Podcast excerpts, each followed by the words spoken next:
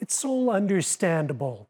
The remakes of such hit originals like Halloween, A Nightmare on Elm Street, Dumbo, even Aladdin, all have been criticized by both fans and the press for lacking either the originality of their predecessors or character development. But there are also those remakes that justify their existence. If they're bringing, you know, something new to the game, this could be a fresh political commentary or an artistic statement, if you will. Then these movies kind of give a new meaning to these original films. A great example of uh, this kind of remake is uh, Gus Van Sant's 1998 version of Alfred Hitchcock's Psycho. It's a shot by shot remake of Hitchcock's film. But the thing is, though, at the time, you know, fans protested, like, oh, like, how dare he, you know, what's the point?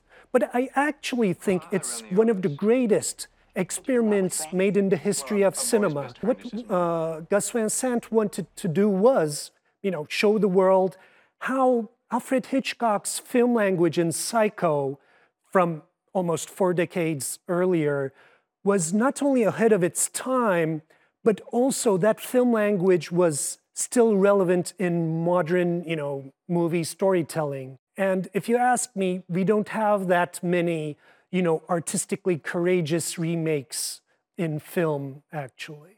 Also, there's The Front Page, a film that has been made eight different times, but um, it's Howard Hawks' version called uh, His Girl Friday that is very important because it actually challenges uh, gender representation. Now, the original Front Page was this movie, you know, set in this all-male newsroom atmosphere. And what Howard Hawks did was he basically changed the co-lead into a woman. So Rosalind Russell in, you know, His Girl Friday still is working in this old card male, uh, you know, newsroom environment, but she's someone who can stand up for herself. She can uh, voice her own opinion. So this film is actually important in that we get to see the modern woman in the office space in a participating manner. It's important to remember that Hawks did this back in 1940, so he was way ahead of his time doing this. These examples are kind of like the diamond in the rough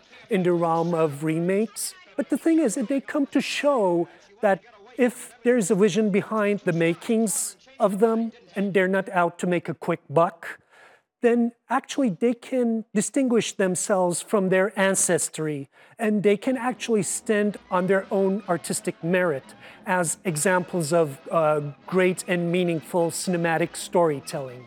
Until next time, I'm Alican Pamir.